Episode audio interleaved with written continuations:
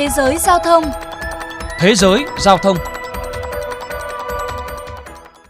Quý vị thính giả đang đến với chuyên mục Thế giới giao thông được phát sóng trên kênh VOV Giao thông Đài Tiếng Nói Việt Nam. Các bạn thân mến, tính đến ngày 9 tháng 6 năm 2021, đã có hơn 2,19 tỷ liều vaccine phòng COVID-19 được tiêm trên toàn thế giới, tương đương 28 liều vaccine cho mỗi 100 người. Singapore là một trong những nước đứng đầu về tỷ lệ người dân được tiêm vaccine và đã bắt đầu tính đến mở cửa với quốc tế để khôi phục ngành du lịch, cụ thể là vào cuối năm nay. Đây là nội dung chính của chuyên mục hôm nay, chúng ta cùng lắng nghe. Thưa quý vị và các bạn, Singapore nằm trong top 10 quốc gia có tỷ lệ người dân được tiêm vaccine COVID-19 cao nhất, 70,4%, với khoảng 40% đã được tiêm mũi vaccine thứ hai. Trong khi hầu hết các quốc gia vẫn đang vật lộn trước những diễn biến phức tạp của dịch bệnh, thì Singapore đang nới lỏng dần hướng tới việc mở cửa trở lại để bắt đầu thời kỳ sống chung với dịch. Theo ông Vương Ất Khang, Bộ trưởng Y tế Singapore, chìa khóa vẫn là đạt được tỷ lệ người dân hoàn thành liệu trình tiêm vaccine ở mức lý tưởng để hướng tới miễn dịch cộng đồng. Theo nghiên cứu, tỷ lệ lý tưởng sẽ là từ 80% người dân hoàn thành tiêm vaccine trở lên, nhưng đó là với biến chứng Delta. Có thể chúng ta sẽ phải đối mặt với dạng biến chủng khác trong tương lai, do đó vẫn phải quan sát và nghiên cứu. Nhưng miễn dịch cộng đồng mà tôi nhắc tới ở đây, đó không phải là viễn cảnh, không còn người mắc Covid, mà là vẫn sẽ có người bị nhiễm bệnh, nhưng việc điều trị sẽ chỉ như với các bệnh theo mùa. Đó là mục tiêu mà chúng ta hướng tới. Bên cạnh lợi thế như dân số ít, yếu tố khác đóng vai trò quan trọng trong sự thành công đối phó với dịch bệnh của Singapore nằm ở hệ thống truy vết tiếp xúc rộng rãi và tích cực của nước này. Singapore sử dụng công nghệ để theo dõi các lần tiếp xúc gần giữa mọi người để cách ly các ca F1 nhanh chóng. Người dân bắt buộc phải sử dụng ứng dụng khi vào các cửa hàng hay nơi công cộng. Ông Vương Ất Khang cho biết, việc mở cửa của Singapore sẽ từ từ. So I think what you will see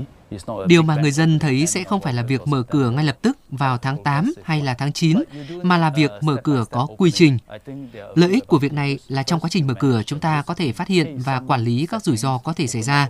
Và thứ hai là để cho người dân cảm nhận được sự tiến triển của việc mở cửa trở lại thay vì tiến ngay một bước lớn quá vội vàng. Kể từ khi triển khai tiêm vaccine, Singapore tính tới việc khôi phục ngành du lịch sau khi thử nghiệm trong 2 tuần và đón nhận phản hồi tích cực, hãng hàng không Singapore Airlines đã chính thức đưa vào sử dụng hộ chiếu sức khỏe điện tử Hiệp hội Vận tải Hàng không Quốc tế từ ngày 1 tháng 5. Các cơ quan quản lý y tế và kiểm soát biên giới Singapore cũng đã chấp nhận hộ chiếu sức khỏe điện tử, đồng thời mong muốn cải thiện, bổ sung thêm nhiều chức năng cho loại hộ chiếu này.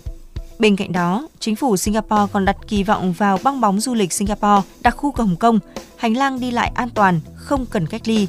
Tuy nhiên, trước sự xuất hiện của các biến chủng COVID-19, bong bóng du lịch Singapore Hồng Kông đã lỡ hẹn tới 3 lần.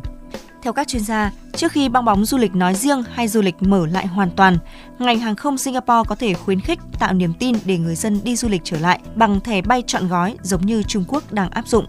Ông Terence Stefan, giáo sư tại Đại học Quản lý Singapore chia sẻ. Trong quá trình hồi phục, ngành hàng không Trung Quốc áp dụng chiến lược thẻ bay trọn gói Khách hàng trả một khoản tiền và trong một khoảng thời gian nhất định, họ có thể bay không giới hạn số chuyến, chỉ mất một khoản phí rất nhỏ khi muốn đổi lịch trình và đi kèm với nhiều ưu đãi. Chiến lược đó đã giúp cho hàng không Trung Quốc tăng trưởng trở lại, dần dần đạt được mức tăng trưởng như thời điểm trước đại dịch. Tất nhiên, việc mở cửa trở lại được hay không vẫn còn tùy thuộc vào diễn biến dịch bệnh toàn cầu. Nhưng nếu thành công, mô hình bình thường mới của Singapore chắc chắn sẽ là kiểu mẫu để các quốc gia khác học tập.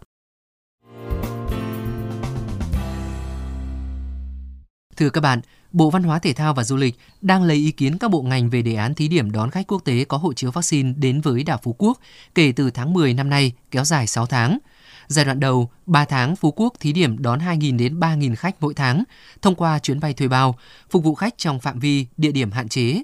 Giai đoạn 2, 3 tháng, quy mô sẽ mở rộng từ 5.000 đến 10.000 khách mỗi tháng, có thể đón khách qua chuyến bay thương mại, mở rộng phạm vi, địa điểm phục vụ khách. Để đảm bảo an toàn khi thí điểm, Bộ Văn hóa Thể thao và Du lịch đề xuất tiêm chủng cho ít nhất 70% dân cư và người lao động tại thành phố Phú Quốc từ tháng 7 cho đến tháng 9. Hiện thì Bộ Giao thông Vận tải cũng đã đồng ý với đề án thí điểm này, đồng thời đề nghị bổ sung nhiệm vụ của Bộ Văn hóa Thể thao và Du lịch chủ trì lựa chọn thị trường khách du lịch quốc tế từ các quốc gia và vùng lãnh thổ trong giai đoạn thí điểm, trao đổi với Bộ Công an và Ủy ban nhân dân tỉnh Kiên Giang để nghiên cứu phương án xử lý khách bị từ chối nhập cảnh, có địa điểm cách ly cho họ trong khi trở về nước. Đến đây chuyên mục Thế giới giao thông xin được khép lại. Hẹn gặp lại quý thính giả trong những chuyên mục tiếp theo.